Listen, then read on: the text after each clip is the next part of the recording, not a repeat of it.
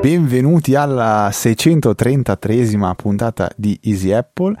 Io sono un insolito Federico Travaini, accompagnato da una voce che ormai è di casa. Ciao Christian. Ciao Fede, buonasera e buongiorno a tutti. Allora, per prima cosa, a differenza del mio collega Luca, che in questo momento si trova oltreoceano, è giusto ringraziare tutte le persone che eh, partecipano a donare e dare solidità a questo, questo bellissimo podcast. Quindi io ringrazio tantissime persone questa settimana. Stefano C, Manuel Vitali, Vittorio Vagelli, Luca Mezzanotte, Alfonso, Riccardo S, Michele F, Andrea Buzzi, Andrea De Martino, Juan Aquiros, penso di averlo pronunciato giusto, Carlo F, Nicola Gabriele D, Valentina G, Daniele T, Marco C, Enrico F, Fiorenzo Pilla, Franco, Franco Solerio, Gianluca Trevisani, Nicola Fort, Nicola Gabriele D, detto due volte, c'è una doppia, Nuccio, Giovanni Bertozzi, Valerio Francesco Vallone, Gabriele C, Luca Ungaro, Davide Tinti e Riccardo Peruzzini. Che lista infinita, siamo veramente un mega sorriso, mi fa tantissimo piacere. Eh, ci sono dentro tutti i donatori del Value for Value, visto che è la prima, la prima puntata del mese di ottobre. Eh, quindi, come vi abbiamo detto, chi dona con Value for Value cerchiamo di accorpare tutto eh, all'inizio del mese in attesa di sviluppare un sistema che sia un pochettino più semplice da gestire e eh, immagino che anche tanti di questi donatori l'abbiano fatto per poi partecipare al, al, al contest, quello offerto da, da, Synology, dove c'è in palio un B-Drive più degli altri eh, premi che ci hanno, ci hanno detto ci, ci regaleranno da distribuire. Quindi finché non arrivano noi teniamo il contest aperto. Christian, bello averti qua, mi fa sempre un sacco di piacere e ehm, direi che ci sono dei follow up eh, sulla puntata eh, di, di, penso siamo passati ormai un paio di mesi, non, non, so neanche, forse di più, forse di meno, il tempo scorre ma io non me ne accorgo. E, mh, abbiamo parlato tanto di il ritorno del Mac, eh, tu sei tornato a Mac con qualche pro e qualche contro, ma eh, mi dicevi prima che Sonoma è un aggiornamento che ti ha fatto tornare un gran sorriso. Sì, guarda, confermo Fede, eh, ho aggiornato Sonoma la scorsa settimana e devo dire che un sacco di problemi che avevo segnalato in puntata e li avevo discussi con te eh, sono stati risolti perché eh, se ricordate avevo problemi con le periferiche USB che quando accendevo il Mac non si collegavano in automatico e adesso il problema è risolto. Tutte le volte che accendo il mio Mac tutte le mie periferiche USB funzionano correttamente e benissimo, non ho più avuto nessun caso anomalo. Eh, la stessa cosa, se vi ricordate, avevo il Bluetooth che a volte si collegava, a volte non si collegava, adesso funziona benissimo, comprese le AirPods che apro la, la custodia, inserisco l'iPod nell'orecchio e in automatico il Mac switcha sulle AirPods, quindi veramente un'esperienza molto molto buona. Ho una brutta notizia perché eh, purtroppo è morta la mia Magic Keyboard, quella che se ti ricordi consumava sì, le batterie sì. in un minuto, ha iniziato a scrivere tutte le lettere insieme e poi ha smesso di funzionare. Quindi, eh. Non Va bene il tempo di passare una tastiera meccanica. eh, l'ho già fatto. La, questa puntata è registrata con una tastiera meccanica. Dai, sono curioso di sapere che cosa hai deciso di comprare e perché. No, allora non l'ho comprata ancora eh, perché è quella che utilizzavo col mio PC Windows. Ah. È una mm, dunque mi sembra, non mi ricordo più, eh, però poi te lo dico. Eh, e tra l'altro ti ricordi, avevo parlato del fatto che macOS consente eh, di cambiare l'associazione dei tasti, per cui ho invertito sì. l'alto, ho invertito il command e ho il layout Mac, quindi funziona veramente molto bene. Ah, io tastiera da gaming purtroppo ho dovuto, diciamo, eh, darla vinta a Luca perché in puntata gli dà molto fastidio che si sentissero i tasti, click dei tasti, quindi adesso utilizzo la, la MX Keys che trovo una tastiera fantastica. Ce l'ho sia a casa sia a lavoro, eh, uso sempre la stessa tastiera, mi trovo benissimo sia a Mac sia a Windows, a parte il problema che quella che ho in ufficio la batteria dura ormai una settimana, dieci giorni, quindi vabbè, la tengo attaccata col cavo e non, non, non c'è nessun problema, però tastiera meccanica mi manca, mi manca parecchio e eh, mancava, mancava, anche eh, a me, è, è, una Cooler Master, tra l'altro adesso ho trovato la marca, okay. è quella al 60%, quindi con le frecce, il page, l'inizio, okay, fine, sì, sì. eccetera, e mi mancava tantissimo. Eh, mi dispiace, ma dopo essermi abituato alla tastiera meccanica, eh, anch'io facevo proprio fatica a ritornare a quella Apple troppo bassa, non avevo la pressione del tasto, quella che dà così, così soddisfazione, anche perché ho gli switch red che mi piacciono Bello. tantissimo. Quindi faccio con piacere. Cercherò di non digitare per, la, per, le orecchie dei nostri ascoltatori. Ma non c'è Luca, possiamo fare quello che vogliamo. Bene, ok. No, no, infatti, guarda, come questa è una battuta, ma in realtà non è neanche troppo una battuta. Ti avevo detto che io avevo in mente di fare questa puntata in solitaria inizialmente perché annunciamo eh, preannunciamo che anche settimana prossima eh, Luca non, non, non, ci sarà su Easy Apple e mh, allora io avevo già prenotato eh, ti avevo già prenotato per la puntata di settimana prossima. Poi per problemi organizzativi è saltata anche quella di questa puntata e ho detto vabbè la registro da solo e volevo fare la puntata delle marchette. Cioè una puntata in cui vi parlavo di tutti dei servizi che uso ma che hanno anche ehm, l'affiliazione. E quindi riempirvi di link affiliati eh, su servizi che usavo io visto che Luca non c'è è un po' come quando come si dice? Il gatto eh, non c'è i topi ballano esatto esattamente. Sai che non sono, sono quasi bravo come Paolo Bitta a, a dire ai modi di dire. Bella citazione questo chi la fa la fa.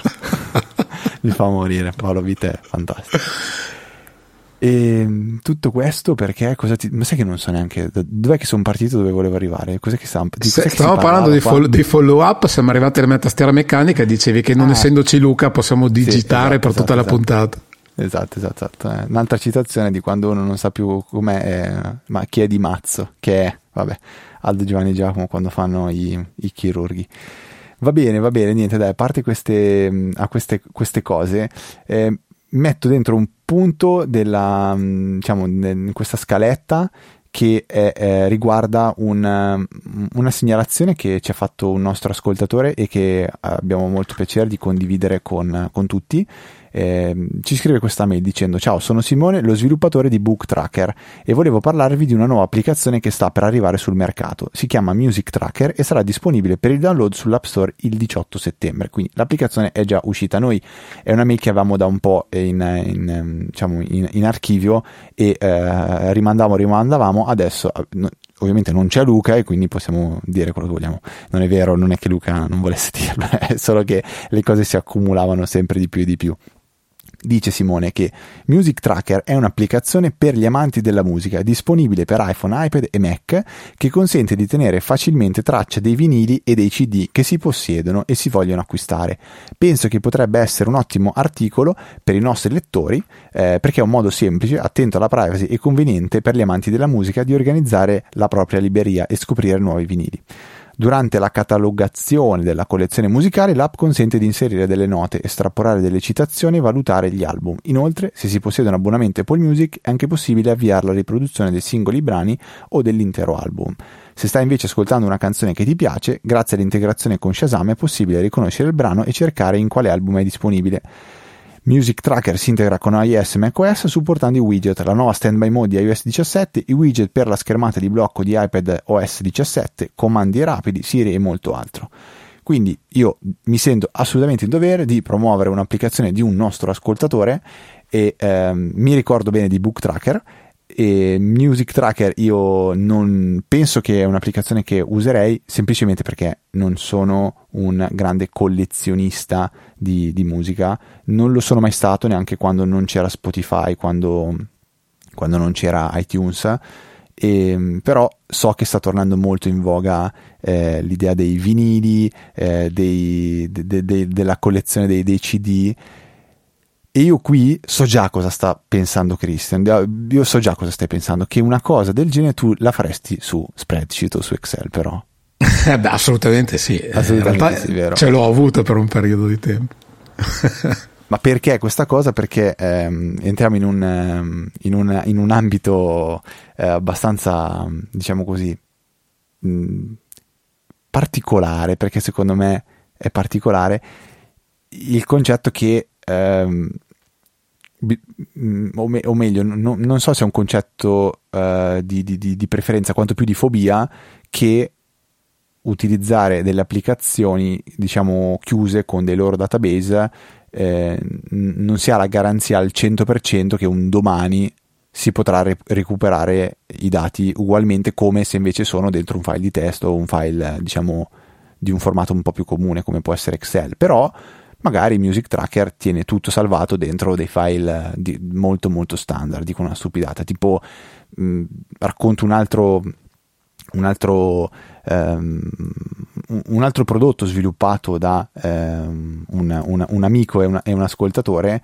eh, se non sbaglio ne ho parlato addirittura nella scorsa puntata, sì ne ho parlato, esatto, ne ho parlato nella scorsa puntata eh, di, della Wikipedia fatta praticamente, so, no non ne ho parlato, ecco, ok perfetto, non ne ho parlato. Eh, praticamente c'è un, un progetto eh, che, che, si chiama eh, Wikidocs di Manuel Zavatta che ehm, è una, una, Wikipedia che si può tranquillamente self-hostare, è molto semplice, un'interfaccia modernissima eh, che mi è piaciuta molto e salva tutto in dei file markdown. Quindi anche se Manuel dovesse decidere di distruggere eh, questo progetto e toglierlo da GitHub e non renderlo più open source e mh, mm, dovesse perdere di compatibilità con eh, qualsiasi tipo di sistema operativo, comunque il proprio archivio è in dei file markdown, quindi si possono tranquillamente leggere, importare da qualche altra parte e ehm, mi, mi, mi, è piaciuto, cioè questo, questo è, un, è, un, progetto che sto valutando di utilizzare per, eh, per me, cioè come mio eh, second brain, come mio archivio dove vado dentro a, a riportare in maniera molto semplice magari degli, degli, aspetti di conoscenza o di procedure mie, eh, di cose che magari ho fatto, non so, ho installato, eh, ho, ho, ho, magari dovuto mh, sbattere la testa per diversi giorni per riuscire a far funzionare qualcosa, boh, eh, tanto che sono caldo, scrivo dentro questa Wikipedia ehm, la, la, diciamo, che cosa ho fatto, che cosa mi ha aiutato a risolvere il problema, per tenerne traccia. È un po' quello che mh, è il concetto del, del, second brain alla fine, quindi di avere una, una, una, sorta di memoria digitale che ci aiuta, che può essere una Wikipedia, può essere Evernote, può essere um, altri servizi. Non, tu, tu, usi qualcosa del genere per, per, per diciamo, archiviare, tenere traccia di un po' la qualunque? Eh, allora, hai fatto un bellissimo excursus, secondo me, di, di, di concetti e applicazioni, perché eh, se ci pensate in tutti gli ambiti, poi io e te probabilmente abbiamo una passione in comune che è quella di salvarci le spese su spreadsheet. Bravo. Ed è il concetto per il quale eh, assolutamente un DB proprietario non è il metodo corretto per farlo perché, perché nella migliore delle ipotesi eh, questa applicazione dura 10 anni, 15 anni, 20 anni, ma il momento che l'applicazione muore, tutto il mondo che abbiamo inserito negli anni potrebbe venire perso. Cosa che invece non succede, ad esempio, con uno spreadsheet di Google o un foglio Excel o qualche altro foglio di calcolo eh, chiunque di noi voglia avere. Perché? Perché ci scegliamo noi il modello da implementare, da popolare, da modificare, eh, possiamo fare grafici, possiamo fare formule che importano in automatico valori, eh, calcoli, eccetera. e quindi è un qualcosa che noi ci cuciamo su noi stessi e del quale abbiamo il controllo completo di solito, adesso non vorrei dire una cavolata, ma mi pare che molto spesso i DB delle applicazioni siano basati su SQLite, che è questo DB molto leggero, eh, non mi ricordo se è scritto in C o C++, che comunque non è di così facile interpretazione, anche perché si appoggia su una base dati che qualcuno ha deciso per noi e che magari non è così fruibile. Ah, Wiki.js questo... usa Postgres. Ah, ok. Che, che, comunque vo, vo, cosa significa per, per magari ehm, con, dire in maniera ancora più chiara quello che tu hai detto eh, del database e che io non, non sapevo e ho imparato con Wikidocs, eh, Wikijs, scusa, non Wikidocs. Perché Wikijs, eh, anche se carichi una, una, una, foto, la carica in chiaro e poi mette il link in Markdown per recuperarla. Cioè, Wikijs significa che se tu carichi una foto, lui la prende e la salva nel suo database Postgres. Se tu cerchi la foto, il file JPEG, non lo trovi eh sì, certo, cioè, perché fanno questi campi di tipo immagine o di tipo blob, tanto per dire, dove esatto. buttano dentro tutto e quindi è negato. Quindi, quindi tu, hai perso anche l'immagine, cioè che eh, è nella, sì. nella, Wikipedia, poi magari hai un sacco di vantaggi a livello di rapidità, di, di caricamento, cioè è velocissimo WikiJS, ci mancherebbe, però io proprio impazzivo all'inizio perché caricavo l'immagine poi la cercavo dentro le cartelle del, del, del, del progetto di, di, del container di Docker e non trovavo l'immagine, dicevo ma è impossibile, l'ho appena caricata, non trovo neanche un JPEG, poi ho capito che in realtà veniva riscritta tra, eh, dentro il database con, eh, con le informazioni che, eh, che, non sono più un file JPEG alla fine, che ricostruiscono eh sì. l'immagine. Esatto, ed è uno dei problemi se ci pensate, no? perché è, è, difficilmente estraibile un'immagine da un database se non sai come è stata caricata, eh, in che modo sono stati salvati i dati, eccetera. Mentre se voi salvate un'immagine e avete un puntamento, al limite è sbagliato il puntamento, ma l'immagine rimane. E questo è equiparabile un po' in tutti gli ambiti, no? quindi anche delle cose che devo fare io ho avuto varie applicazioni, come detto prima sono passato da Evernote che ricordo mi piaceva tantissimo, ci salvavo gli scontrini, eh, salvavo tutti i miei documenti, Anch'io. salvavo le cose da fare, eh, lo, ho pagato l'abbonamento per anni perché mi piaceva, mi ci trovavo benissimo. Poi a un certo punto è diventata stretta per le mie esigenze e mi sono accorto che se avessi voluto cambiare, cosa che poi ho fatto, avrei dovuto trovare un'altra applicazione per sostituire Evernote e devo dire che per non doverlo più fare adesso probabilmente ho un po' una cozzaglia di, di cose, uso note di Apple per segnarmi eh, cose al volo, eh, se voglio qualcosa di più strutturato utilizzo Todoist dove ormai vivo, eh, ho tutto segnato su Todoist, tutte le cose che devo fare. Dopodiché per lavoro invece tutte le cose di lavoro che devo fare mi trovo molto bene con Excel, quindi io ho un Excel con tutto l'elenco delle attività che devo fare, posso dettagliare, eh, tracciare lo stato di avanzamento, tutte queste cose qua. Però devo dire che il primo posto dove vado in questo momento è Todoist ed è anche facilmente esportabile se ci pensi perché è un elenco. Sì, sì, sì, sì, assolutamente. Cioè, ti perdi gli allegati al massimo. Sì, però... Che cosa che io non metto però, ecco, gli allegati ah. non li inserisco. Allora, Todoist, a parte che ce l'abbiamo qua davanti io e te adesso, sono una persona felice perché con Luca, con Luca abbiamo iniziato a usare eh, Wunderlist quando c'era ancora, poi è diventata la naturale evoluzione, è diventata Microsoft 2, che è un'applicazione che è oscena, oscena, e ogni volta che non la usiamo entrambi concordiamo che è una porcata io ehm, proprio spinto dal fatto che tu ieri mi hai fatto vedere il, eh, hai creato il progetto in Todoist, mi hai ricordato che io ho assolutamente voglia di tornare su Todoist anche per Easy Apple. Il problema è che abbiamo creato tutta una serie di integrazioni per cui le recensioni arrivano direttamente lì, eh, altre cose arrivano direttamente in Todoist. Quindi cosa ho fatto? Ho utilizzato Zapier, che è un servizio tipo If This Then That credo che ormai abbia surclassato di parecchio If This Zapier e ho semplicemente collegato il mio account Microsoft To Do a quello di Todoist e ho creato uno Zap, si chiama, quindi una, una, alla fine una, un flusso di, di un, un, processo che ogni volta che viene creato un task dentro la lista di Easy Apple di Microsoft To Do, lui lo prende e lo ricrea nella lista Easy Apple di Todoist. Quindi è una cosa che Luca scoprirà mentre adesso eh, ascolta la puntata, io non gliel'ho ancora detto, non gliel'ho fatto vedere, però questo ci permetterebbe di migrare da Microsoft To Do a eh, Todoist senza dover fare assolutamente nulla, perché eh, è chiusa lì, eh, cioè, diventa semplicemente un, un, un, un ping pong, quello, mm. cioè Todoist è un, è un, è intermediario. No, bello, Todoist, molto bello. Todoist è un, è un intermediario. Quindi, Carino. Senza doversi sbattere eh, più di tanto. Comunque, eh, ti dico che eh, mi ci ritrovo molto in quello che hai detto perché anche io usavo Evernote così, cioè ci mettevo dentro tutto dalle cose universitarie alle pagine web col web clipper agli scontrini, la qualunque. Poi ho smesso di utilizzarlo e ehm, ho sempre utilizzato quasi sempre utilizzato Simple Note o comunque ho sempre cercato dei, degli strumenti che mi permettessero di scrivere del puro testo, proprio perché eh, volevo che fossero dei file di testo che potessi leggere per sempre e da qualsiasi applicazione, cioè un file di testo anche se non ho l'applicazione con cui lo scrivo e io usavo eh, NV Alt, un software per Mac che si chiama Notational Velocity Alt ed era un, un, semplicemente un editor di testo che faceva vedere da una parte il markdown, dall'altra parte il testo eh, formattato e si collegava a una cartella del proprio account di Dropbox e lì dentro salvava i file di testo, punto. Era super semplice, avevi un campo di ricerca e, e cercava all'interno delle note e trovavi, trovavi, quasi sempre tutto e lì dentro avevo un po' di un, veramente un po' di tutto, cioè anche banalmente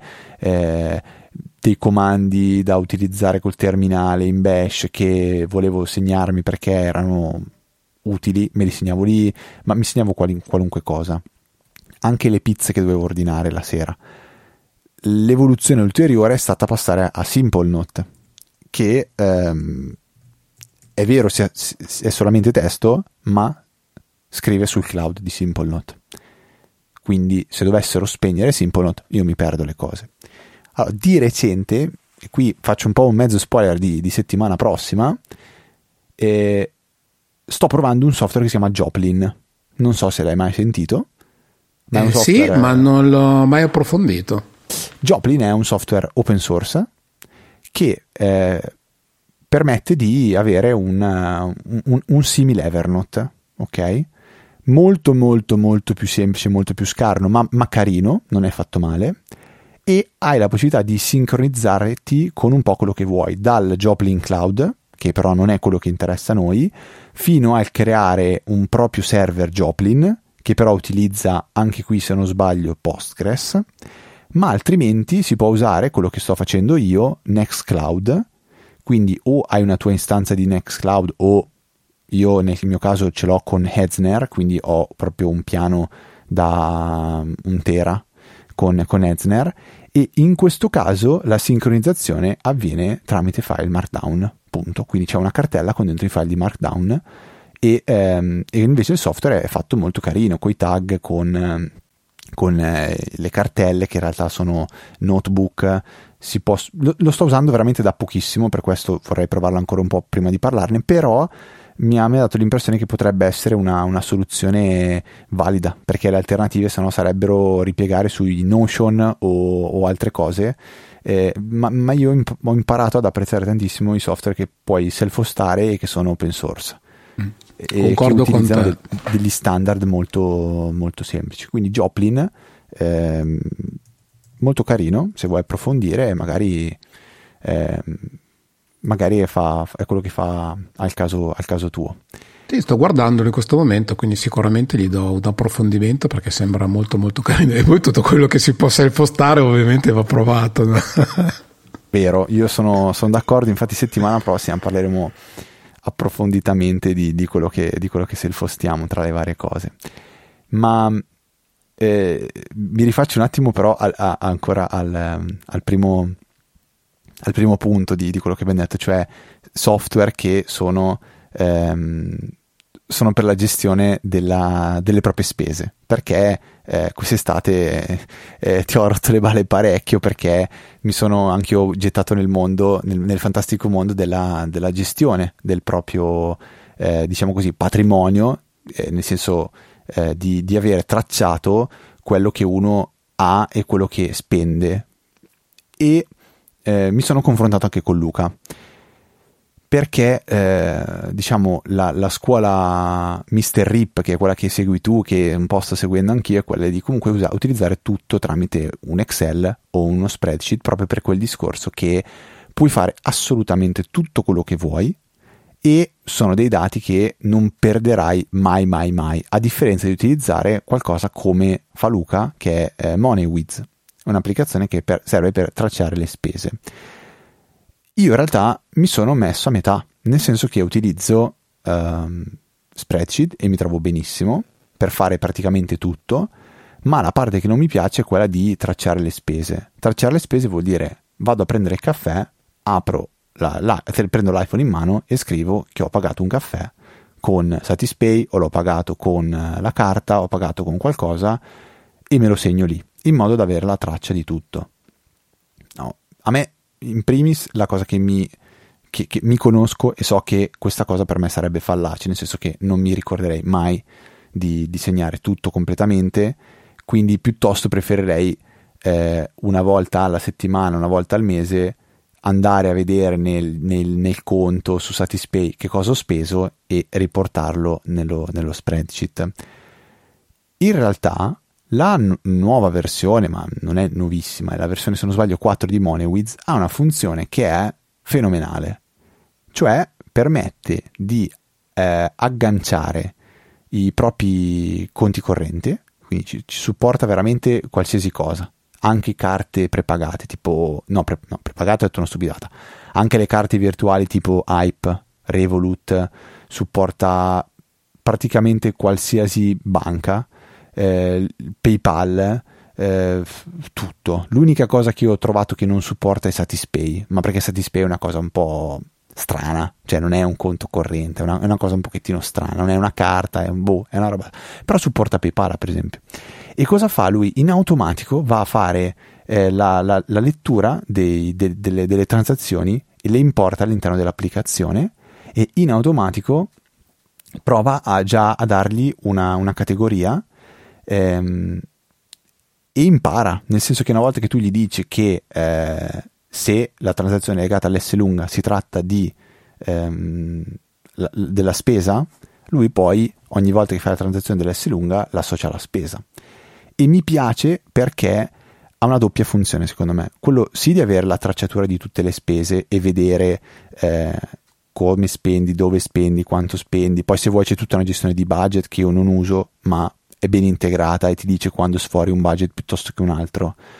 Ma la parte che mi piace è poi veramente fare la quadratura, di capire realmente anche cosa spendi eh, con tutte quelle spese che sono magari nascoste o che mh, mm, mm, si perdono banalmente quanto ti costa eh, il conto corrente, che intanto ti, ti, ti, compaiono le transazioni, dei costi di qua e di là, ehm, con MoneyWiz riesci a recuperare tutto. E, e concludo, si può fare un mega export di Excel, eh, non in Excel ma in CSV, ma il CSV poi lo importi in Excel o in spreadsheet e ti tiri fuori tutto. Quindi MoneyWiz in automatico fa tutta la parte di gestione delle spese, eh, fatta in maniera secondo me molto bella, non, non ti dico perfetta perché ha qualche baco, qualche difettino di gestione, anche banalmente eh, proprio a livello di quadratura, nel senso che ti, ti faccio un esempio.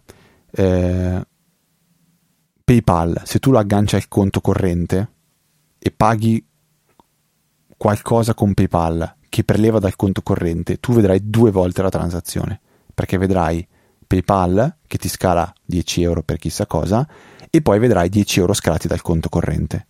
Quindi questa cosa cozza perché tu non hai speso 20 euro, ne hai spesi 10.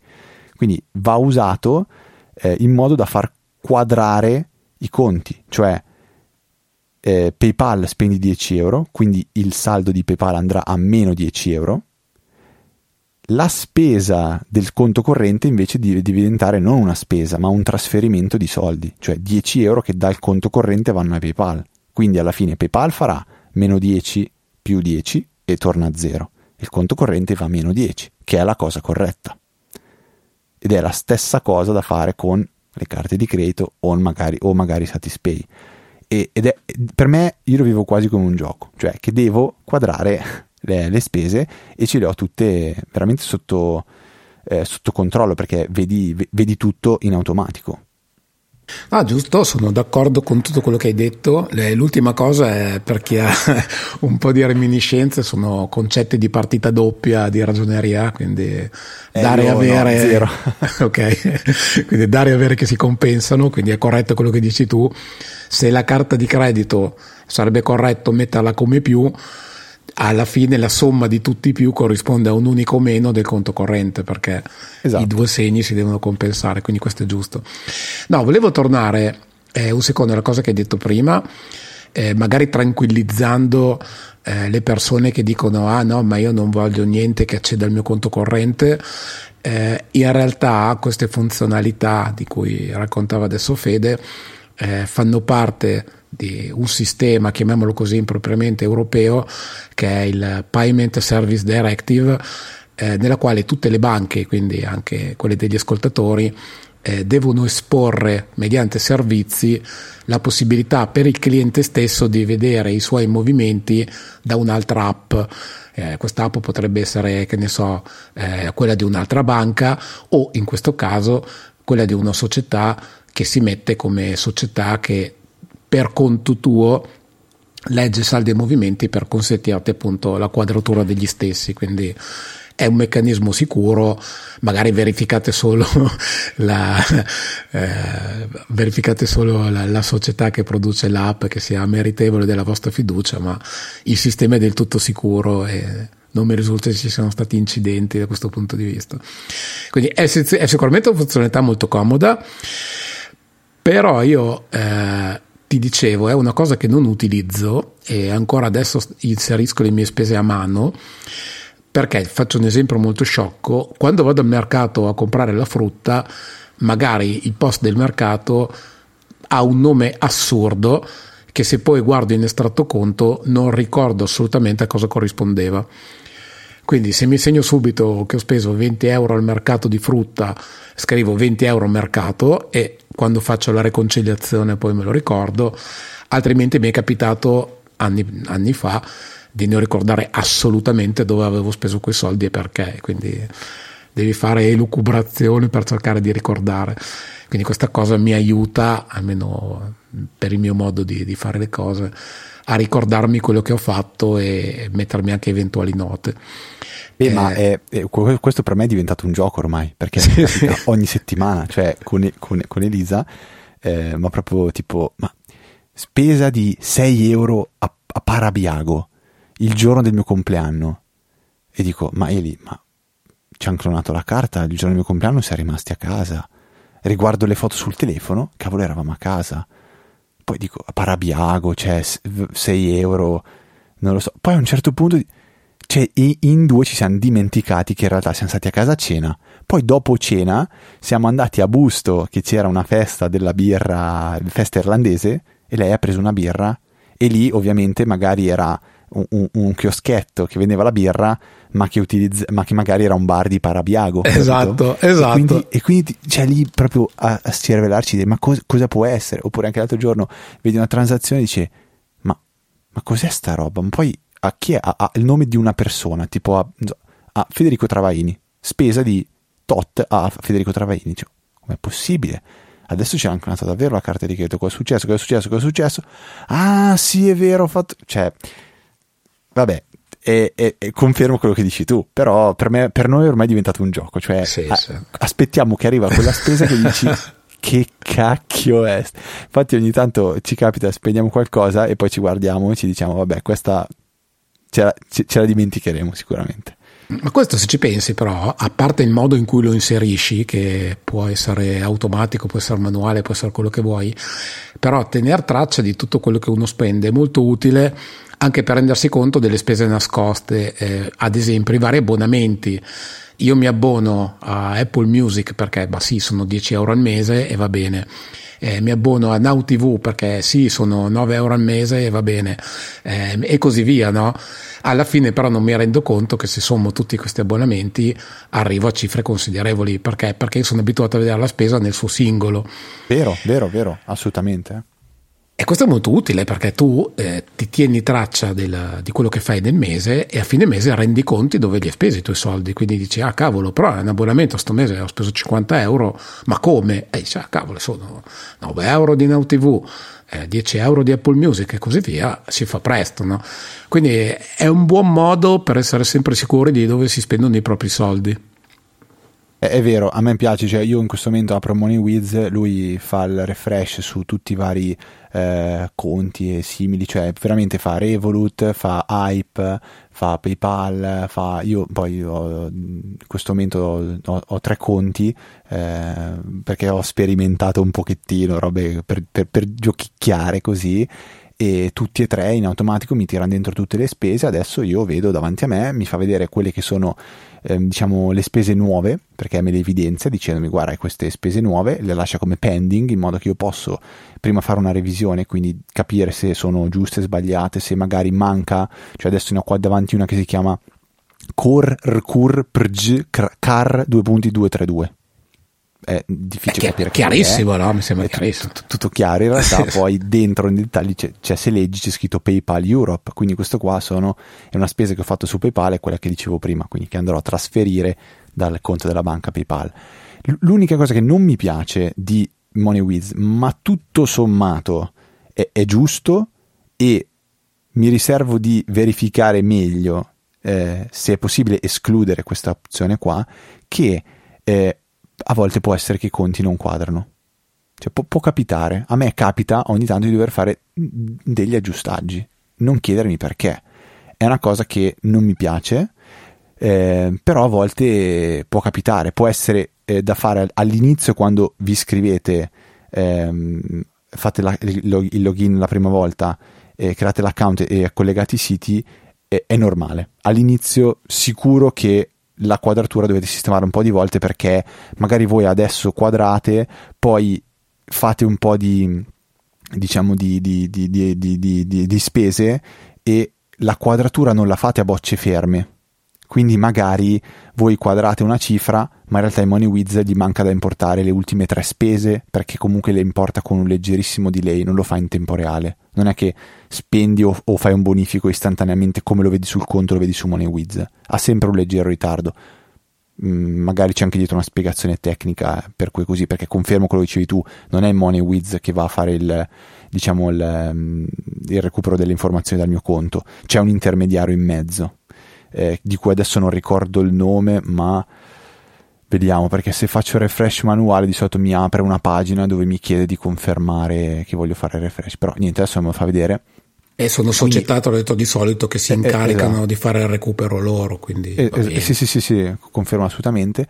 La cosa che dicevo che non, eh, diciamo così, non mi fa impazzire è che se vado a vedere le spese, lui nelle spese tira dentro anche le quadrature del conto. Quindi se io a un certo punto mi rendo conto che su Satispay eh, ho 300 euro, ma in realtà in MoneyWiz mi risulta che ne ho 400 e eh, non ho spese da segnare, io a un certo punto cosa faccio con, con MoneyWiz? Dico ok, creo una transazione che in realtà è semplicemente si chiama uh, adjust balance, cioè eh, sistema il, il bilancio e gli dici quanto hai esattamente in quel momento sul conto. Quindi tu gli dici in questo momento ho esattamente 300 euro. Lui dice ok, ne avevi 400 per me, ti scalo 100 euro e eh, la salvo come transazione di eh, aggiustamento. Aggiustamento, punto, è, una, è un aggiustaggio. Questo aggiustaggio lo fa comparire nei costi. Quindi magari tu hai fatto un aggiustaggio eh, magari ehm, consistente, so, magari per, per, per, delle spese, hai spostato i soldi in un conto in comune che non è in MoneyWiz e eh, boh, o hai ricevuto, non so, mettendo questo aggiustaggio diventa una spesa, un guadagno grosso, quando secondo me dovrebbe essere, dovrebbe, do, si dovrebbe poterlo escludere, perché altrimenti sballa un pochettino i costi, però confido che a regime eh, questa cosa vada, vada, vada bene.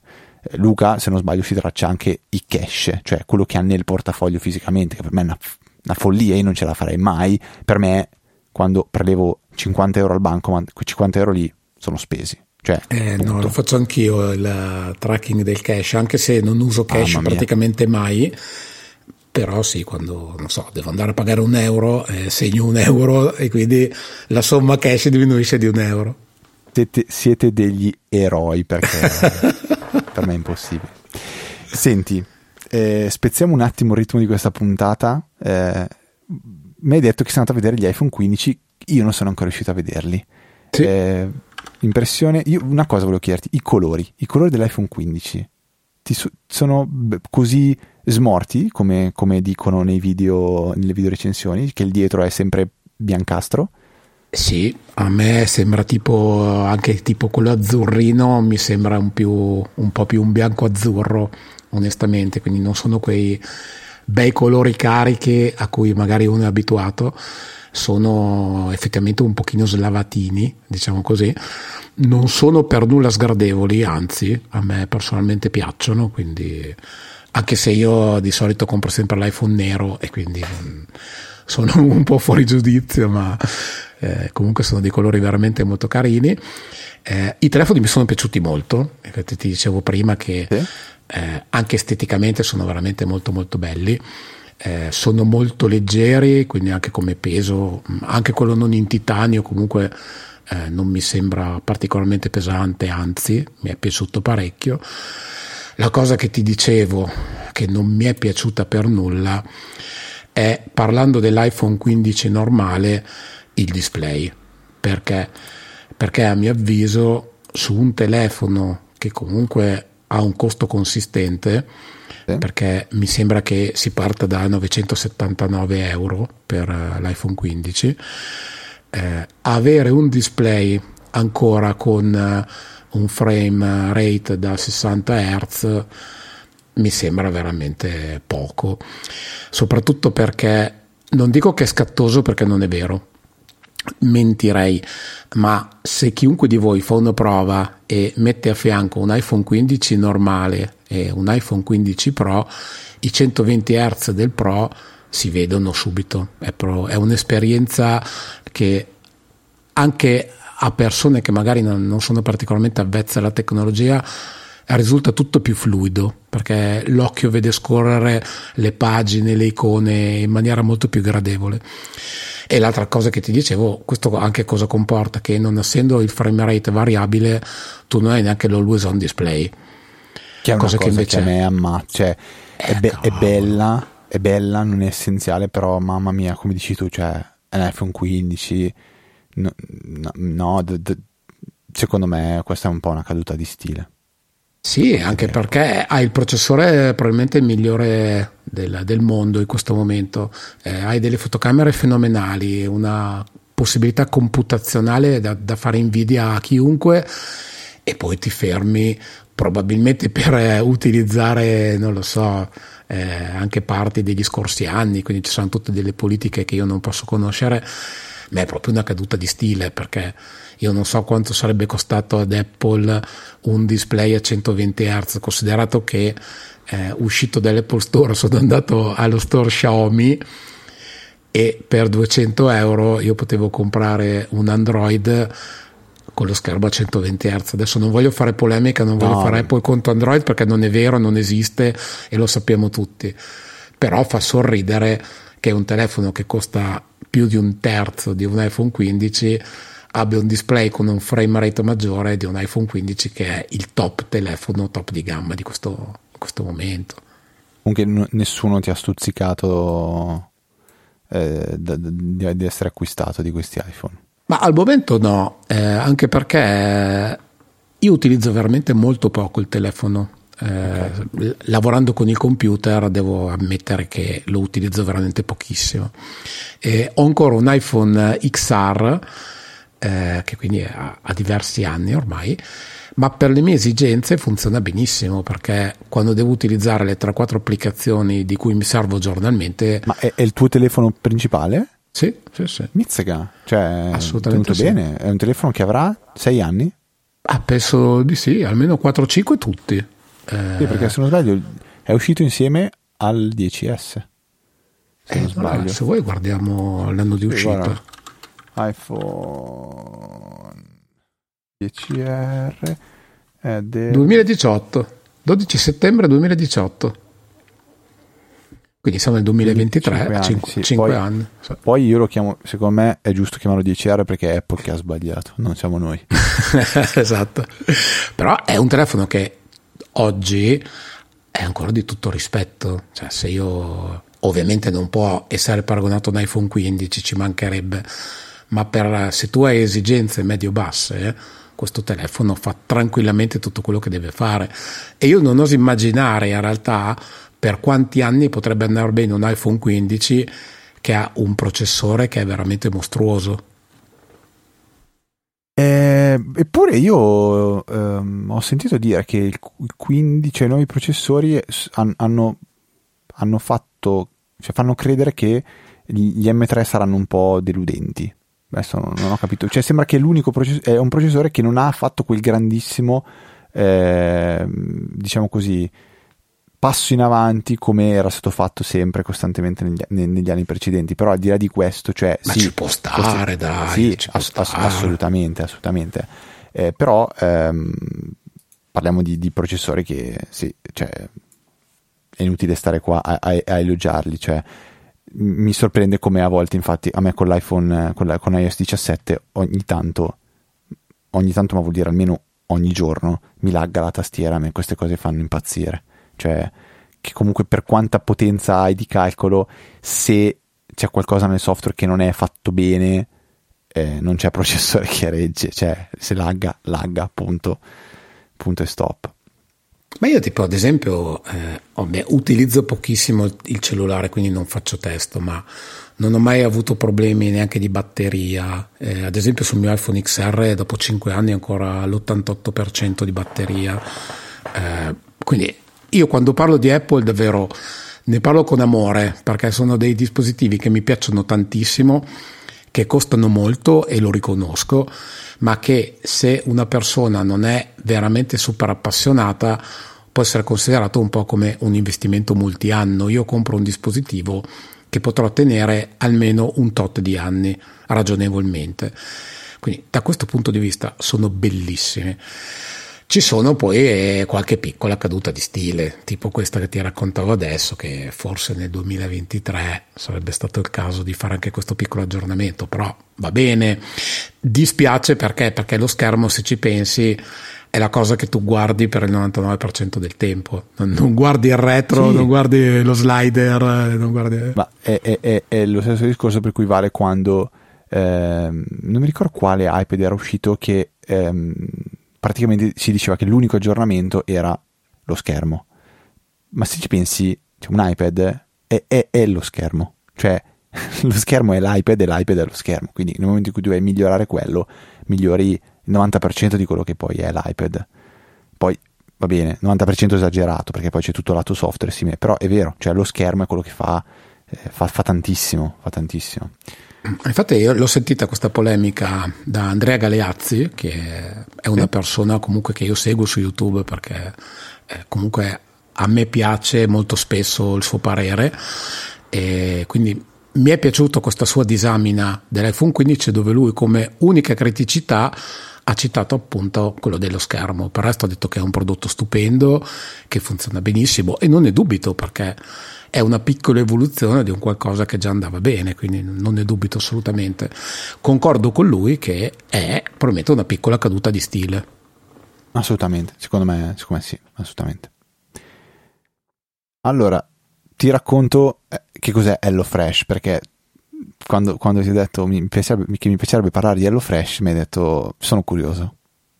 Peccato è curiosa mia moglie, mi ha detto no, ma se Fede parla di HelloFresh lo voglio sentire assolutamente. Va bene, allora capitolone di, di HelloFresh, perché eh, è una, una, diciamo così, un, un, servizio che mi aveva sempre incuriosito, ne avevo sentito parlare, eh, me ne aveva parlato anche il fidanzato della figlia di un mio collega che praticamente HelloFresh è un'azienda che anche negli ultimi anni ha fatto un, un boom pazzesco, cioè adesso non, non, non mi sono preparato sui dati di, di HelloFresh, ma se cerco HelloFresh fatturato, secondo me siamo nell'ordine dei miliardi. Prova a dire quanto può fatturare un'azienda come HelloFresh che praticamente ti porta il cibo a casa.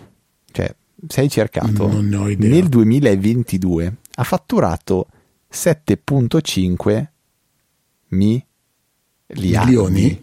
Miliardi? miliardi Cavolo. euro. Cioè, Cavolo. Allora, stiamo parlando di una cifra che va fuori di testa, utile netto di 125 milioni, quindi non stiamo neanche parlando di un'azienda che è in perdita, che fa, eh, che si brucia le, le, le, i fondi che, che riceve da, dagli investitori. C'è un'azienda che tutto sommato sembra che funzioni. Cos'è il concetto che c'è dietro all'HelloFresh? Molto semplice. Vi portano a casa una spesa pronta per cucinare dei piatti. Cioè, voi decidete quanti piatti volete ricevere alla settimana, quante cene, o pranzi o cene, quello che volete voi, e per quante persone, due o quattro persone se non sbaglio le opzioni, e di cene se ne possono scegliere da 3 a 5. Mi sembra che 5 sia il massimo, minimo è 3 sono sicuro. Quindi ipotizziamo di dire siamo in due e vogliamo tre cene.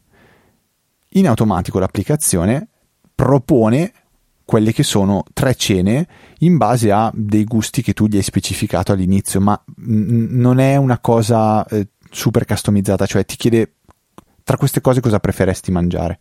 Eh, vegetariano, proteine, tradizionale, orientale. Ti fa ti, proprio una domanda stu- stupida e veloce. E lui ti propone, guarda, io questa settimana eh, ti direi di mangiare questi piatti qua. Adesso ti dico anche la, la, la, la mia, mia, settimana è passata come è andata, perché poi c'è quella in corso. La, settimana passata cosa mi ha, mi ha, proposto di mangiare? Niente, perché non me lo fa vedere, vediamo se posso andare più indietro. Visualizza le tue consegne passate. Eccolo qua. Niente, no, mi fa vedere soltanto la, la quella di questa settimana, va bene. Eh, burger di petto di pollo alla mediterranea, poi maiale butano asciuga all'asiatica e salmone speziato in glassa di soia e miele. Quindi, prima cosa che noto, che ho notato anch'io, che sottolineo, non sono piatti eh, banali, scontati. Cioè, qua magari c'è eh, l'hamburger col, col, col pollo che è un po' più tradizionale, però settimana scorsa ho mangiato tutti dei piatti che erano tendenti alla cucina orientale. Niente di eh, stravolgente, eh, però particolari. Quindi questa è una, è una caratteristica. Seconda, tutti questi piatti li puoi cambiare. Quindi tu hai tempo fino a, mm, nel mio caso, ti faccio un esempio, io ho sempre tempo fino al giovedì di modificare la spedizione della settimana successiva che mi viene recapitata il martedì. Quindi io il martedì ricevo una, una scatola eh, con dentro mie, i miei pasti, con dentro i, i, i, componenti che mi permettono poi di cucinare la cena. Eh, con delle istruzioni super dettagliate e semplici, cioè i piatti sono piatti che si fanno in mezz'ora al massimo, seguendo eh, le ricette che sono solitamente tre passaggi, massimo quattro passaggi. Non è niente veramente di, di, di complicato e credo che chiunque possa farlo seguendo, seguendo, i passaggi, cioè la maggior parte delle volte si, di, si tratta di tagliare le verdure, eh, scottare in padella, cuocere, eh, tutto è contenuto all'interno della spesa tranne eh, le cose di utilizzo comune, cioè l'olio, l'aceto, il sale, il pepe, queste cose qua non sono contenute all'interno della spesa. Spesa che è ehm, diciamo è, è messa dentro un imballo refrigerato che loro dicono è in grado di restare fino a 24 ore fuori dal frigorifero. Ora io 24 ore non me le rischierei, però il concetto è che se arriva il corriere a casa e non ci siete e vi lascia il pacco, comunque non è che si deteriora e quindi eh, dovete essere sicuri di riceverlo, non potete riceverlo in ufficio perché non potete metterlo in frigo. No, ehm, diciamo che potete tranquillamente la- lasciarlo lì in attesa che voi tornate a casa e poi lo, lo in, lo, lo, portate in frigo. Poi magari il 15 agosto eh, è un conto, il, il, il, il, 15 dicembre è un, altro, è un altro discorso. Di questi tempi forse no, no non c'è così tanta differenza però. Quindi, ricapitolando, ogni settimana un numero di cene o di pranzi per un tot di persone, due o quattro persone, spesa, quindi fatta da loro, componenti, cioè tipo le proteine, quindi carne, così arriva tutta sotto vuoto, le verdure, ed è la cosa che io apprezzo molto, arrivano sempre delle verdure bellissime, cioè non ti arriverà mai il pomodoro ammaccato, il peperone col segno nero, la zucchina un po' rovinata, cioè ti arriva della verdura che sembra quella verdura che vedi eh, nelle, nei, nei, piatti di Instagram cucinati da chi fa, chi fa le, le, quello di, di, lavoro. Cioè, veramente t- tutto perfetto, tutto in ordine. Segui la tua ricetta, cucini e mangi. Ora, le ultime due cose che secondo me è importante eh, dire in una recensione. Cioè, è buono il cibo? Secondo me è buonissimo. Cioè, noi non, non c'è un piatto che abbiamo mangiato che ci ha fatto dire mm, ho sbagliato a prenderlo o uh, non mi è piaciuto. Forse ti posso dire sì, l'hamburger col pollo, quello me lo posso fare anche da solo.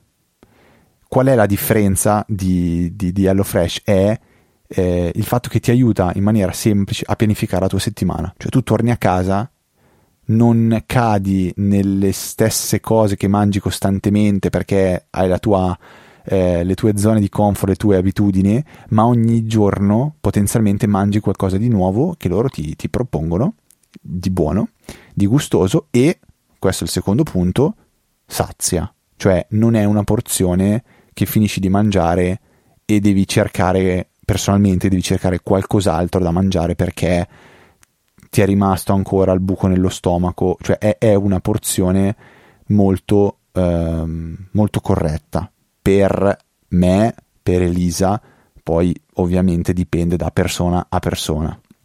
Questo è, è inutile stare a, a, sottolinearlo. Costi. Ma sai che l'idea è molto bella, eh, infatti Vero? Quando hai messo prima il, il punto ero già andato a sbirciare e mi piace tantissimo l'idea, mi piace tantissimo probabilmente come è stata realizzata.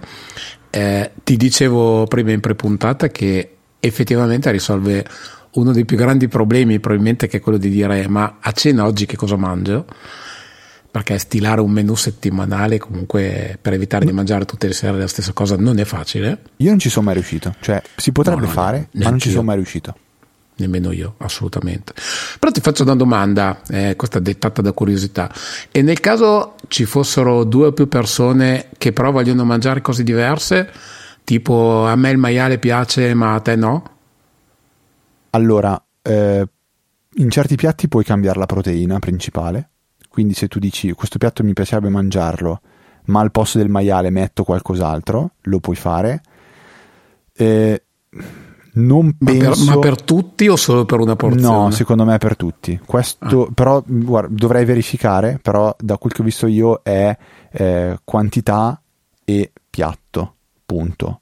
Cioè, per 2 o per 4 e poi scegli ehm, nel box la, il, t- il, tipo di pietanza che tu vuoi ricevere e puoi aggiungerle anche aggiuntive. Cioè ci sono anche alcune cose, anche de- de- delle cose quasi extra che volendo puoi aggiungere e farti portare, però non mi risulta eh, di poter fare il io voglio il maiale e, e invece l'altro vuole il gamberetto e quindi portami un po' un po' questo non eh, mi risulta.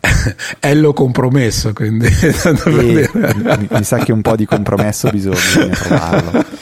Poi, guarda, il punto, il punto di, di, riflessione è anche questo, costi, perché alla fine non stiamo parlando di, um, di, di, una cosa che eh, è, è andare fuori al ristorante a mangiare, è praticamente paragonabile al mi portano la spesa a casa ok? Quindi quanto costa HelloFresh? Allora, nel mio caso, quello che sto facendo, eh, parto dalle cose brutte e vi dico poi le cose belle. Allora, il costo è 6 euro a pasto, quindi 6 per 2 per 3, 6 per 2, io e Elisa 12 euro a pasto, per 3 12, 24, 36, più 3 euro di spedizioni. Quindi tondi sono 40 euro a settimana per ricevere tre pasti, che diventano, se non sbaglio, con 5 pasti, mi sembra 55 euro. Quindi ovviamente il costo per pasto scende nel momento in cui si vuole prendere 5 pasti piuttosto che 3. Ora, io ho iniziato a usare l'HelloFresh perché avevo trovato una promozione, una promozione su WeWord. È un, WeWord è una stupidata galattica che però mh, praticamente vi dà punti se voi, cam- voi camminate a fine della giornata, voi riscattate dei punti.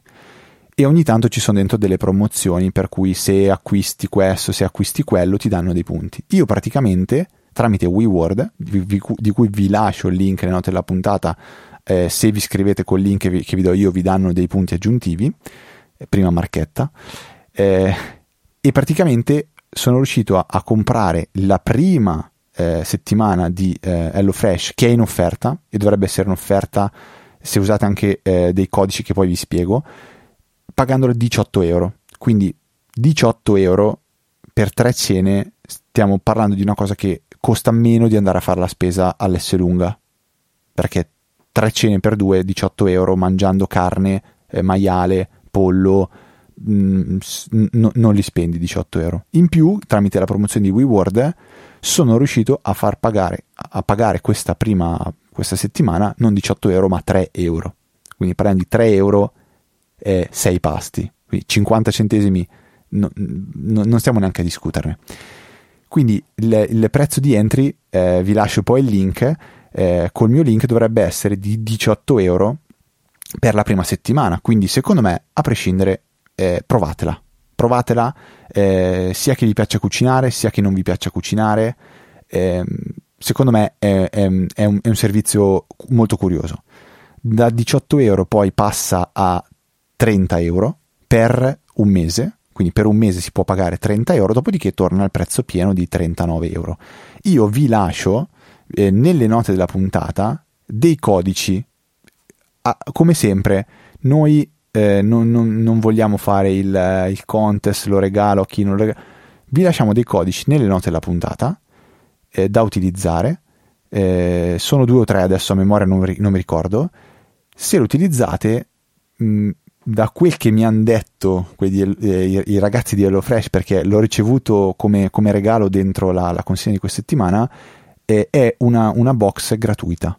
Quindi una settimana gratis di, di, di, di, consegna. Questo è quello che mi sembra, ma non ho avuto modo di verificarlo e di provarlo. Quindi sul, sul coupon c'è, c'è, scritto questo. Quindi se volete provare HelloFresh, siete veramente interessati, col coupon e il link che trovate in note della puntata vi prendete la prima, la prima settimana o potrebbe essere una sola box, quindi una sola cena gratuita. A prescindere, provate, poi magari mi fate sapere, sono, sono curioso.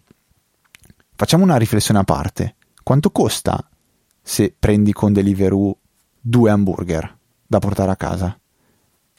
Tanto dip- dipende dove li prendi, sì, sì, assolutamente. Guarda, ma anche io... il Mac, tanto per dire che è il più sciocco okay. che sì. puoi prendere Mac sicuramente... 2 quanto ti costa? 20 euro? Sì, più? almeno una ventina di euro secondo me. Io quando per, mi ricordo l'ultima volta che ho usato Deliveroo, che è stata una, una, un'odissea, perché ero andato in un ristorante, gli, gli, siccome mi consegnavano ta- ah, molto tardi, gli ho detto, senti, vengo io a prendere, me lo fai subito? E loro mi hanno detto, sì, sì, vieni pure. Io vado, non so se l'ho raccontata su Easy Apple su questa cosa. Sono andato a, a, in macchina nel posto e non, non lo trovavo, cioè non c'era ho girato per 10 minuti a piedi, non trovavo il posto, si chiamava eh, L'impero dell'hamburger a Busto Arsizio, non lo trovavo e, e, dicevo cavolo ma la via è questa, il posto è questo, alla fine ho chiesto anche a persone intorno, dicevo oh ma l'impero dell'hamburger? E, e loro mi guardavano e dicevo no guarda che qua non c'è l'impero dell'hamburger. Allora a un certo punto ho detto sarà una truffa, sarà qualcosa, boh non lo so, allora li chiamo, provo a chiamarli e gli guarda scusate io ma è via tal dei tali numero 3 e loro sì sì. E faccio guarda io sono qua fuori ma c'è niente. E loro mi dicono ma mh, mm, impossibile guarda siamo proprio qua siamo proprio qua. E gli dico ma fuori? C'è un'insegna, c'è qualcosa, cioè ci sarà scritto. E loro, sì, sì, c'è scritto tipo la tigella, la, eh, i, i, re della tigella. Faccio, scusa una cosa, ma io ho ordinato all'impero dell'hamburger e tu mi dici di entrare dentro il re della tigella. E loro mi dicono, eh sì, non abbiamo ancora cambiato l'insegna. Dico, ma porca miseria, ma non puoi dirmelo? Cioè, non puoi mettermi un cartello da qualche parte con scritto che l'impero dell'hamburger è la tigella. questa magari... carino, io, io, io, ti giuro, ero, ero, sca- ero sconvolto da questa cosa qua. E comunque, questa spedizione qua di due hamburger l'ho pagata 25 euro. Cioè, quindi 25 euro due hamburger, dall'altra parte hai 30, 40 euro, tre cene. 25, 50, 75 contro 40, cioè eh, può essere anche un modo per, ehm, magari per chi è abituato a, a utilizzare spesso eh, Deliveroo, che comunque ha un, un, un, funzionamento diverso. Cioè, in questo momento non ho niente da mangiare, decido di ordinare in questo momento due hamburger, pago e tra un'ora ce li ho. E lo Fresh invece è un pianifico la mia settimana e, eh, e cucino. Quindi una cosa un pochettino eh, diversa. Ma a me sta piacendo tantissimo, a Elisa sta piacendo tantissimo e per ora cavalchiamo l'onda. È molto interessante come, come soluzione perché ti risparmia di pensare a cosa cucinare, ti dà già gli ingredienti e le modalità di metterli insieme. Quindi non, dai prezzi che le cavi prima non mi sembra neanche, niente, neanche tanto perché nel frattempo ho scritto su Google McDonald's prezzi e il panino che costa meno comunque vedo che costa 7,20 euro solo il panino e basta. Sì, sì, ma, ma i prezzi del food sono, sono, si sono alzati tantissimo. Io mm. proverò a fare questo esercizio e settimana prossima eh, tiriamo le, le, somme. Volevo provare a pesare gli ingredienti che ho dentro le box di Hello, di Hello, eh, Hello Fresh eh, e poi simulare di fare una spesa online. Io solitamente vado da S lunga fare una spesa online all'S lunga per capire quant'è la differenza del costo del, della materia prima. Ovviamente. Bello, molto interessante questo e quindi alla fine dire ok mi costa 40 euro eh, lasciamo stare le promozioni e tutto il resto. Mi costa 40 euro ehm, ricevere da HelloFresh quanto mi può costare su S lunga? Io sono sicuro che con, con S lunga non vai a spendere 40 euro. Voglio capire quanto, ehm, quanto mi discosto da, da, da HelloFresh. Punto. è molto Perché interessante poi, questo bello se uno vuole fare il suo ragionamento, si mette lì, eh, sceglie che cosa vuole mangiare durante la settimana, si pianifica la spesa, si fa consegnare la spesa a casa da S lunga il lunedì con gli stessi ingredienti che gli servono e poi se, se li cucina. Ehm, però è diverso dall'avere l'applicazione, vai dentro, scegli tre piatti, premi invio, è finito. Cioè è finito. Sì. Comunque dentro l'equazione ci va dentro anche il tempo risparmiato. Ah, cavolo, assolutamente sì. Che... Ma soprattutto se, come dici tu, poi che gli ingredienti arrivano già pesati, già che in tre passaggi sono pronti e comunque sono ricette che non sono il classico panino con dentro l'hamburger e una fetta di formaggio, molto interessante. Concordo, guarda, veramente. Sono curioso di, di, di sapere se lo proverai, cosa, cosa ne pensi. E soprattutto tua moglie, visto che detto che è interessata, sper- spero di averla convinta, soprattutto perché Adesso... c'è, un link, c'è un link sponsorizzato dentro le note. che ti farà diventare ricco. che mi farà diventare ricchissimo, anzi mi, mi, mi farà diventare fresh. No, e ci sono, c'è, c'è, un'altra cosa che eh, secondo me vale la pena menzionare adesso e, e poi un ultimo argomento, una, un'ultima domanda che volevo fare a te eh, per poi salutare tutti e, e, e rilanciarci per, per, a settimana prossima. Ma prima devo leggere una recensione velocissima che è arrivata da un ascoltatore che si chiama Gabbo che con 5 stelle dice il miglior podcast di tecnologia. Questo podcast è tra i miei preferiti, mi tenete compagnia e soprattutto, cosa molto importante, trattate minuziosamente temi tecnologici attuali. Poi da Apple User il piacere di ascoltarvi è amplificato, davvero un lavoro eccellente. Noi, eh, Gabbo, ti, ti, ringraziamo tantissimo, eh, fa sempre piacere leggere le vostre recensioni, se volete lasciarle potete andare su Apple Podcast, mettere delle stelline e con una breve descrizione noi riceveremo in automatico dentro il nostro Microsoft Do e ora anche in Todoist direttamente la vostra recensione da poter leggere nella, nella, prossima puntata. Quindi settimana prossima c'è ancora Christian, è un'occasione magari per lasciarci una recensione e farci sapere se, se vi piacciono queste puntate, se volete che rimpiazziamo Luca Zordi, non è un problema, lo possiamo fare senza, senza rammarico. Ma anche il contrario, sono... eh, se volete mandarmi a casa ditelo senza problemi. No, guarda, come si sta bene senza grilli, senza jingle, senza satto, senza gli applausi, tutte quelle robe lì. Allora, la, la cosa che volevo consigliare è questa. Eh, mi sono accorto di recente che eh, pagando con Satispay ricevevo un cashback di 5 centesimi, ma, ma per qualsiasi cosa. E non capivo a cosa fosse dovuto. Ho detto, boh, ci sarà qualche promozione in corso, amen. In realtà ho scoperto che è nato questo extra eh, cashback di Satispay che funziona così. In base a quanto voi mettete sul vostro account di Satispay, sbloccate un cashback extra fisso per tutte le transazioni che fate. Ora, di cosa si tratta? Cioè, o meglio, quali sono gli step per ricevere l'extra cashback? Il primo è quello di avere sopra almeno 500 euro. Con 500 euro ricevete 5 centesimi per ogni volta che fate una transazione, fino ad arrivare a un euro di cashback per ogni transazione se avete sopra 10.000 euro. Quindi ovviamente stiamo parlando di una cifra diversa, però il primo step è quello di 500 euro, 5 centesimi. Eh, abbiamo poi uno step di 10 centesimi a 1000 euro, abbiamo uno step di 2.000 euro e 20 centesimi, 5.000 euro e 50 centesimi, 10.000 euro e 1 euro. Quindi stiamo parlando eh, di una percentuale che scala in maniera totalmente lineare. Cosa significa banalmente? Se mettete su eh, 2000 euro, avete 20 centesimi su ogni sconto. Se avete la macchinetta del caffè in azienda che vi fa pagare con Satispay, un caffè lo pagate invece magari che 40 centesimi, lo pagate 20 centesimi, la metà. Se avete su 5.000 euro, il caffè magari lo pagate niente. Se avete su 10.000 euro, non pagate niente neanche al bar, visto che vi ridanno un euro per ogni transazione. Ma poi magari il caffè adesso costa di più di un euro, costerà 1,20 euro, io non lo so, non bevo il caffè. Quindi si parla di ehm, una percentuale abbastanza, una, una abbastanza piccola, uno 0, ovviamente. Ci sono però eh, tre limitazioni che devo dirvi, che è importante sapere. Potete fare soltanto un pagamento al giorno nello stesso negozio, quindi non potete prendere tre caffè di fila e ricevere 3 euro.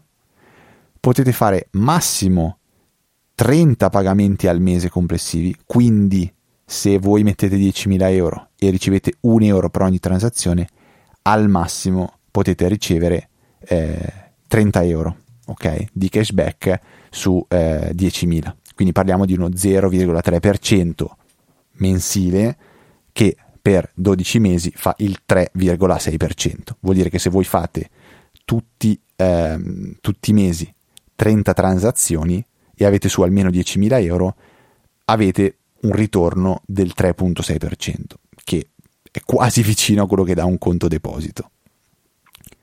Ehm, ultima cosa, che è quella più brutta. Massimo 5 pagamenti mensili presso lo stesso negozio. Quindi cade un po' il castello di dire io tutti i giorni vado alla macchinetta del caffè a prendere il mio caffè e non lo pago perché eh, ho su 5.000 euro mi ridanno 50 centesimi ogni volta che prendo il caffè. No, potete farlo massimo 5 volte al mese, visto che la macchinetta del caffè molto probabilmente eh, avrà, eh, no, ov- ovviamente avrà un, un solo, eh, sarà un negozio unico, anche se ci sono più macchinette del caffè all'interno dell'azienda, di solito sono solo di un, un esercente. Quindi questo è il secondo limite.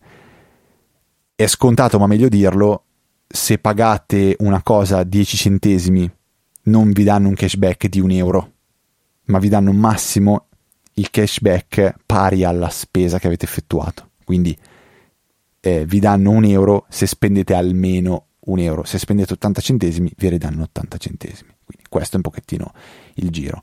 Eh, trovo una, una cosa che non fa né arricchire né impoverire nessuno di noi, sicuramente, mi piace eh, che questo è un motivo in più per usare Satispay, che è un servizio che io apprezzo da sempre e quindi questa cosa qua devo, farla, devo pagare la spesa all'S lunga, ma va bene, la pago con Satispay che mi ridanno 5 centesimi.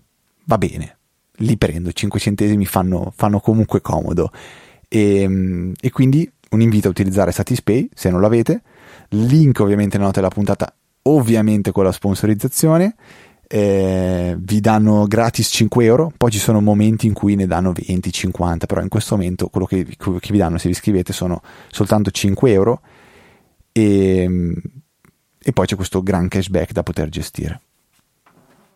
Che tra l'altro una cosa che io non, non, non sapevo, ma mi è stata detta su Twitter, che eh, i soldi che vengono messi in Satispay non vengono conteggiati per l'ISE che mi sembra una cosa veramente un po' borderline. No, secondo me se sono sotto i 5.000 euro non vengono conteggiati.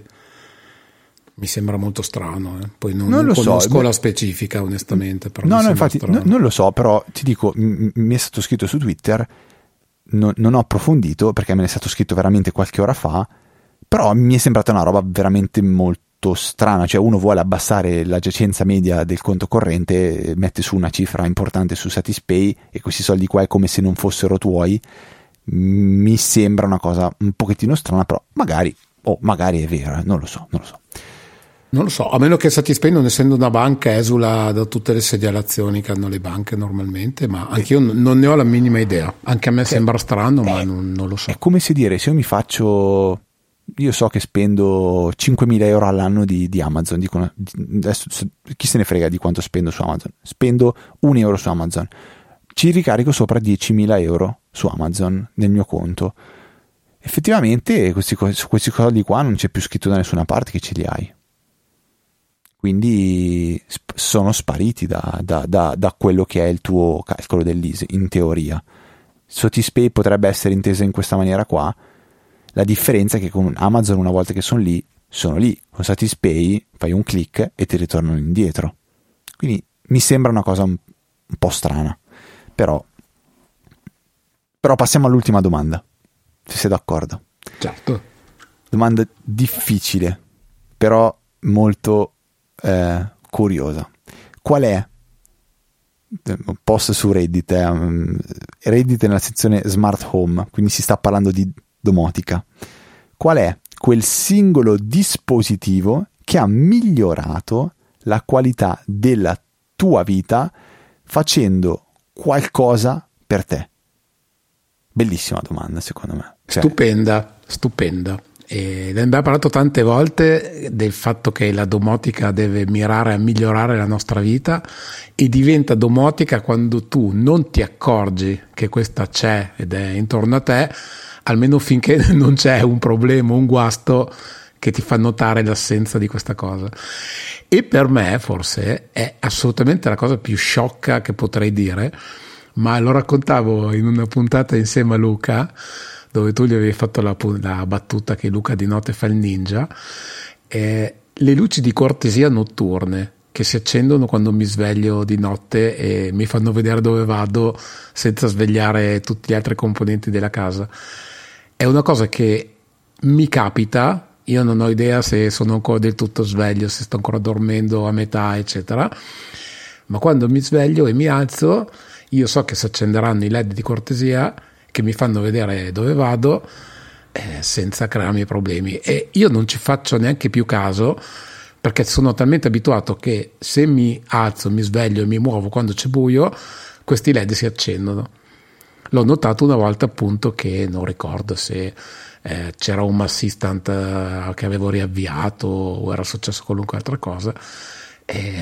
Questa... Ma che, che, che, che, luci sono? Cioè usi un sensore di, di, di movimento, di presenza e poi sì. una luce o usi una luce che ha già integrato il no, sensore di... uso dei sensori di, di rilevazione movimento che mi servono sia per l'antifurto che proprio come sensore di movimento. E poi eh, ho varie LED dai più semplici a quelli più complessi delle U, ma di fatto tutte hanno lo stesso funzionamento, quindi che siano eh, accesi da una presa smart, che siano accesi eh, dal controller delle U, eccetera, sono tutti comandati al movimento. Ed è una cosa ormai che fa parte della casa, quindi eh, a prescindere dalla marca, a prescindere dalla tipologia, a prescindere dal modo con cui questi vengono accesi o spenti, io so che se mi sveglio, mi alzo, c'è buio, qualcosa si accende e mi fa vedere dove sono, dove vado.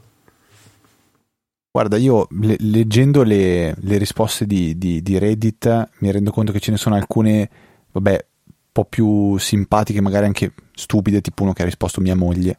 Vabbè, come quel video dove dice Alexa dammi questo e Alexa era la moglie. Sì, esatto, Alessia. Una roba Alessia. veramente idiota però vabbè. No poi c'è tipo il primo che dice che per lui anche lui sono le luci ma perché lui diceva che soffriva di insonnia di insonnia ehm, e tramite la gestione delle luci, delle tapparelle e, e simili dice che veramente ha, lo, lo ha aiutato tantissimo. Quindi vabbè qua si parla di qualcosa che va oltre il semplificare i, diciamo, le, le, l'operatività in casa. Tanti rispondono il, um, l'aspirapolvere, perché dice comunque è una cosa che toglie via un sacco, un sacco di ore. Io è quel dispositivo che non sono ancora riuscito a integrare bene, nel senso che lo facciamo andare quando ci ricordiamo, non, non è un qualcosa che va in automatico. Eh, forse uno dei problemi è anche il fatto che comunque avendo il bimbo piccolo sono poche le volte in cui può realmente andare senza trovare grossi ostacoli eh, ne ho trovato un altro che ha detto una cosa che eh, mi piaceva citare, era... Ehm, no, allora ti dico la mia. Secondo me, eh, senza, senza, veramente grossi dubbi, l- lo smart lock della serratura. Perché sì, non mi ha semplificato la vita in maniera così importante. Ora ho, ho, grande tempo da dedicare ad altre cose invece che girare una serratura. No, assolutamente.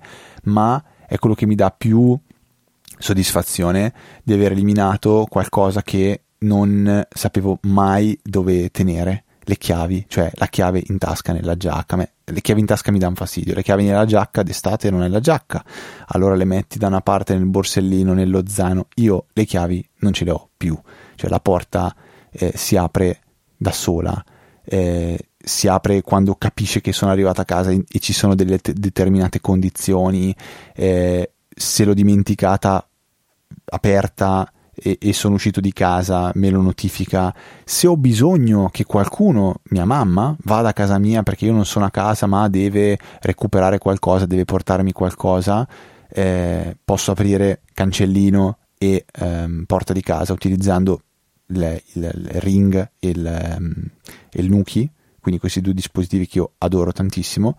Arriva a consegnare HelloFresh, la, la, la box, posso decidere di aprirgli il cancellino, non aprirgli ovviamente la porta di casa, però dirgli guarda lasciamelo fuori dalla porta di, ca- fuori dalla porta di casa e non sotto il sole, per esempio.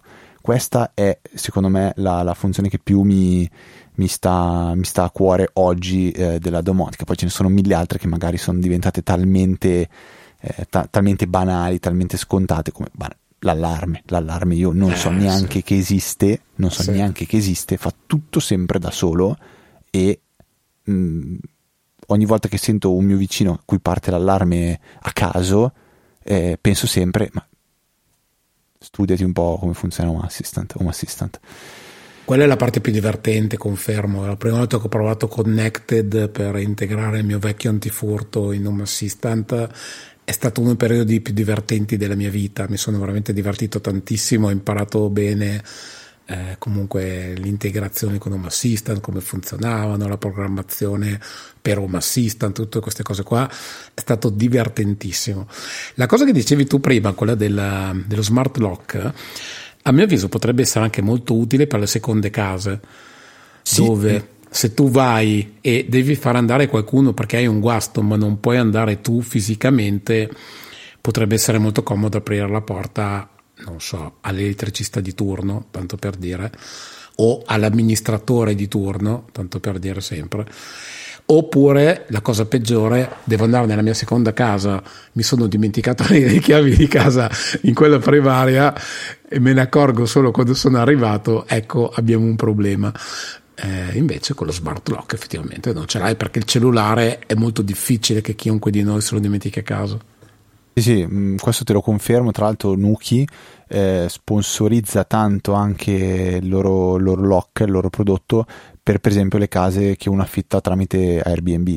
Cioè c'è, c'è il modo per ehm, poterle, ehm, poterla integrare dentro Airbnb. Adesso non mi ricordo, so che Luca l'aveva guardato perché a lui poteva interessare questa cosa.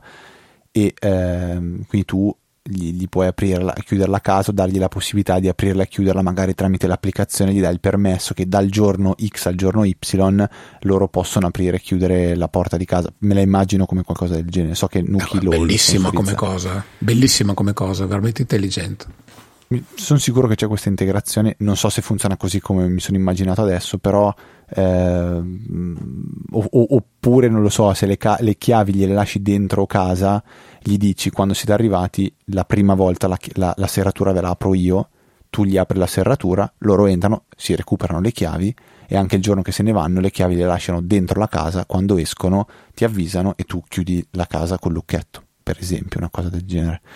Eh, Molto molto bello, sì. hai veramente tantissimi ambiti di utilizzo, un bel prodottino. Prima o poi devo decidermi anche io a provarlo, è nella oh, mia lista delle cose da prendere. Era oggi, oggi c'era uno sconto eh, Ho visto. Su, su, Amazon, però allora n- non mi sento di consigliartelo al 101%, ma perché io sono un po' fissato, nel senso che quel bundle lì aveva dentro il ring, che è vabbè, quello, è quello giusto da comprare, e poi aveva il Nuki, però in versione Bluetooth con il bridge, mm. che quindi è un, è un, dispositivo in più da avere in casa, che però certo. vuol dire magari risparmiare. Fai conto che questo bundle costava insieme 160-170 euro. Il Nuki Pro, quello wifi da solo, oggi ne costa 270. Eh, in sconto lo si trova a 200-220 quindi comunque vuol Cavolo. dire risparmiare una bella cifra perché dentro quel bundle qua c'è anche il ring il ring vale più o meno 50 euro quindi stiamo sì. parlando di 50 euro di ring più 110 euro di lock, 110 al posto di 200, 280, dipende da, dal momento. Quindi da tenere a mente come, come, come bundle. Eh. Poi, poi, immagino che funzioni esattamente nella stessa maniera, solo che c'è di mezzo un bridge che fa da comunicazione tra, tra, tra il Nuki e la propria rete wifi. Però prodotto di cui sono super, super, super, super contento. Va bene, direi che io ho quasi esaurito l'aria nei polmoni. Beh, sono stati tanti argomenti, dobbiamo dire, questa sera. Siamo partiti con una scaletta con tre punti. Sì, ma perché? dai, diciamo che c'era, abbiamo preso un po' dalla scaletta della prossima puntata e abbiamo detto portiamola qua perché forse stasera è, è corta la scaletta. Siamo a un'ora e 25 di puntata, esatto. che mi fa sempre molto piacere. Senti, Vuoi, vuoi anticipare eh, di cosa parleremo la prossima puntata? Così magari mettiamo un po' di curiosità a chi ci ha ascoltato? Beh, prossimamente sui nostri schermi eh, pensavamo di parlare di NAS, tipo un bello scontro tra Synology e TrueNAS, ad esempio, oppure delle applicazioni che tra virgolette ci piace portarci in vacanza, quindi quelle che assolutamente dobbiamo avere quando siamo fuori casa sui nostri device. Eh, gli altri punti, ma penso che mano a mano in settimana li aggiungeremo, Fede. Sì, il, il, il terzo potenziale grande argomento era quello di, eh, parlando sempre nell'ambito NAS, che cosa abbiamo che gira su, su Docker. Sì quindi tutti i servizi, alcuni magari già citati, alcuni no, però io ne sto, come dicevi tu, cioè se è self-hosted, perché non va, va provato, eh, sì. va provato, sì. ormai anche con Docker, cioè, quanto ci metti a farlo partire? È bellissimo, quindi questi sono inizio, inizio a segnarli, guardi, in settimana inizio a segnarteli tutti così arriviamo già preparati. Fantastico. Va bene, allora io ringrazio velocissimamente che eh, potete supportare, vabbè, me con i miei link sponsorizzati che vi ho messo nelle note della puntata. Scherzo, no, ovviamente se volete provare lo fresh trovate i link, eh, i codici sconto. Eh, mi raccomando, fatene buon, fatene buon uso e poi fatemi sapere come, come vi siete trovati. Eh, se volete fare una donazione per supportare il podcast come tutti quei bravissimi donatori che ho citato a inizio puntata, lo potete fare tramite Satispay ehm, qui c'è il gran cashback, non so se c'è il gran cashback anche sulle donazioni di Easy Apple, potrebbe essere, potrebbe essere, non lo so, dopo provo e verifico. Che scriviamo a Satisfy e chiediamolo. guarda, potrebbe essere che uno fa la donazione Easy Apple da un euro e se c'è su 10.000 euro, quell'euro lì lo riprende. Potrebbe essere una funzione, non lo so, adesso sto scherzando. Oppure ci sono gli altri metodi come PayPal o Apple Pay che trovate direttamente sul nostro sito. Se avete eh, impostato il value for value di cui vi ho parlato approfonditamente la scorsa puntata, ehm, dovete usare, vi consiglio di usare Customatic e in automatico, mano a mano che ascoltate Easy Apple e gli altri podcast che lo supportano, voi streamerete una piccola quantità di denaro che ehm, è un modo per dare valore a quello che eh, state ascoltando, al contenuto che state consumando in quel momento. Per contattarci eh, vi ricordo l'indirizzo email info-easyapple.org e se volete restare con noi tutta la settimana ci trovate nella EasyChat su Telegram.